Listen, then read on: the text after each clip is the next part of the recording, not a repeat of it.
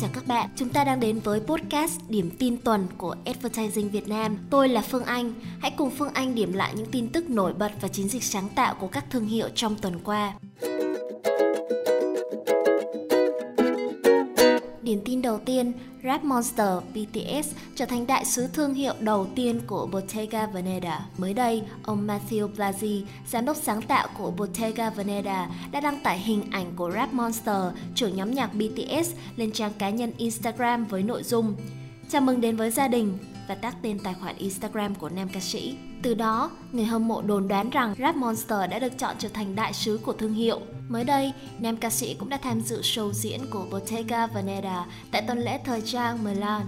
Tin đồn đã được xác thực khi ngay sau đó, Rap Monster đã đăng tải một bài viết với hình ảnh tương tự kèm nội dung rất vui khi được trở thành một phần của gia đình Bottega Veneta. Theo đó, Rap Monster đã trở thành đại sứ thương hiệu đầu tiên của Bottega Veneta kể từ khi nhãn hàng từ bỏ các hoạt động SNS.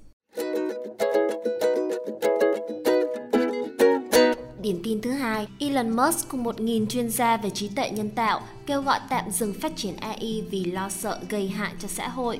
Mới đây, tỷ phú Elon Musk đã cùng 1.000 chuyên gia về trí tuệ nhân tạo và giám đốc điều hành trong ngành kêu gọi tạm dừng phát triển các hệ thống mạnh hơn GPT-4 của OpenAI trong 6 tháng tới. Bức thư được ký bởi 1.000 người, bao gồm các nhà nghiên cứu tại DeepMind thuộc sở hữu của Alphabet, một số tên tuổi trong lĩnh vực trí tuệ nhân tạo như bố già của AI Yoshua Bengio. Người tiên phong nghiên cứu lĩnh vực này là Stuart Russell. Ông Gary Marcus, giáo sư tại Đại học New York, một trong những người đã ký bức thư cho biết Bức thư này thực sự không hoàn hảo, nhưng tinh thần của nó là đúng.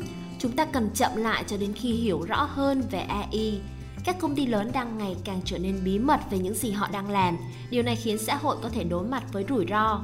Từ khi ra mắt vào năm ngoái, ChatGPT của OpenAI đã thúc đẩy các đối thủ tăng tốc phát triển các mô hình ngôn ngữ lớn tương tự và các công ty như Alphabet cũng đang chạy đua để tích hợp AI vào các sản phẩm của họ.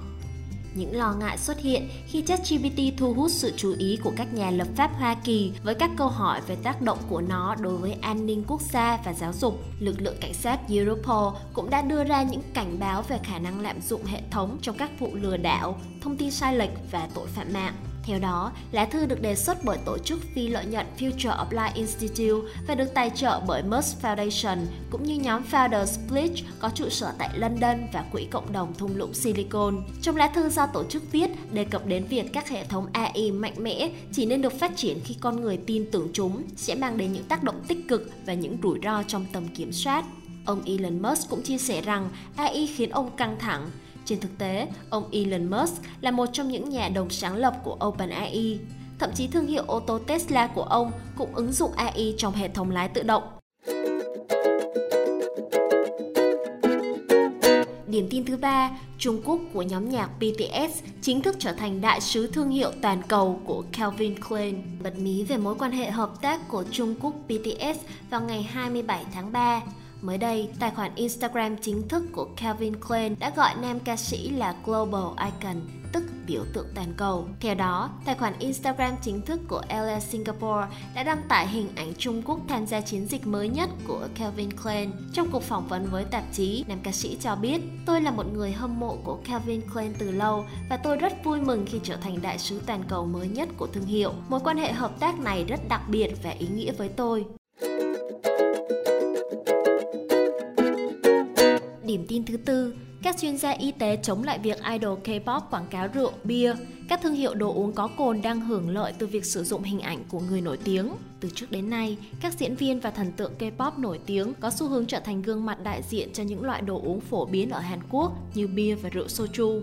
Tuy nhiên, có ý kiến cho rằng các thương hiệu này đang hưởng lợi từ việc gắn mình với danh tiếng của các ngôi sao. Tuy nhiên, các chuyên gia y tế cảnh báo về việc người nổi tiếng quảng cáo rượu bia tại hội nghị chuyên về phòng chống ung thư lần thứ 16 do Trung tâm Ung thư Quốc gia và Hiệp hội Phòng chống ung thư Hàn Quốc tổ chức, tiến sĩ Lee Hae-kuk của Đại học Công giáo Hàn Quốc đã chỉ trích về việc chính phủ thiếu nỗ lực trong việc giáo dục công dân và thực thi các chính sách chống lạm dụng rượu. Tiến sĩ Lee Hae-kuk cho biết, tôi thất vọng vì Hàn Quốc đang thiếu các chính sách về thói quen uống rượu. Theo Tổ chức Y tế Thế giới, acetaldehyde, một hóa chất được tạo ra từ cồn, là chất độc loại 1, chất gây ung thư ở người. Tuy nhiên, ở Hàn Quốc, gần như không có quy định nào của chính phủ được thực hiện trong 5 năm qua để ngăn chặn những thiệt hại nguy hiểm được gây ra bởi rượu. Hàn Quốc cũng là một trong những quốc gia có nguyên nhân gây bệnh số 1 là nghiện rượu. Đây cũng là một trong những nước thúc đẩy việc bán rượu bằng cách sử dụng hình ảnh của các thần tượng. Theo tiến sĩ Lee, Hàn Quốc nên hướng đến việc phòng chống nghiện rượu bằng các quy định đã được thực thi từ lâu ở Mỹ, Pháp và Anh. Ông nói thêm, nhiều quốc gia trên thế giới đang ngăn chặn thói quen uống rượu bằng các quy định như cấm người nổi tiếng quảng cáo cho các nhãn hiệu rượu, phạt tiền người dân khi say xỉn nơi công cộng, hạn chế bán rượu vào các khung giờ cố định. Vừa rồi chúng ta đã cùng nhau điểm lại những diễn biến xoay quanh các thương hiệu trong tuần qua. Hãy theo dõi podcast Điểm tin tuần để không bỏ lỡ những tin tức mới lạ và thú vị nhé.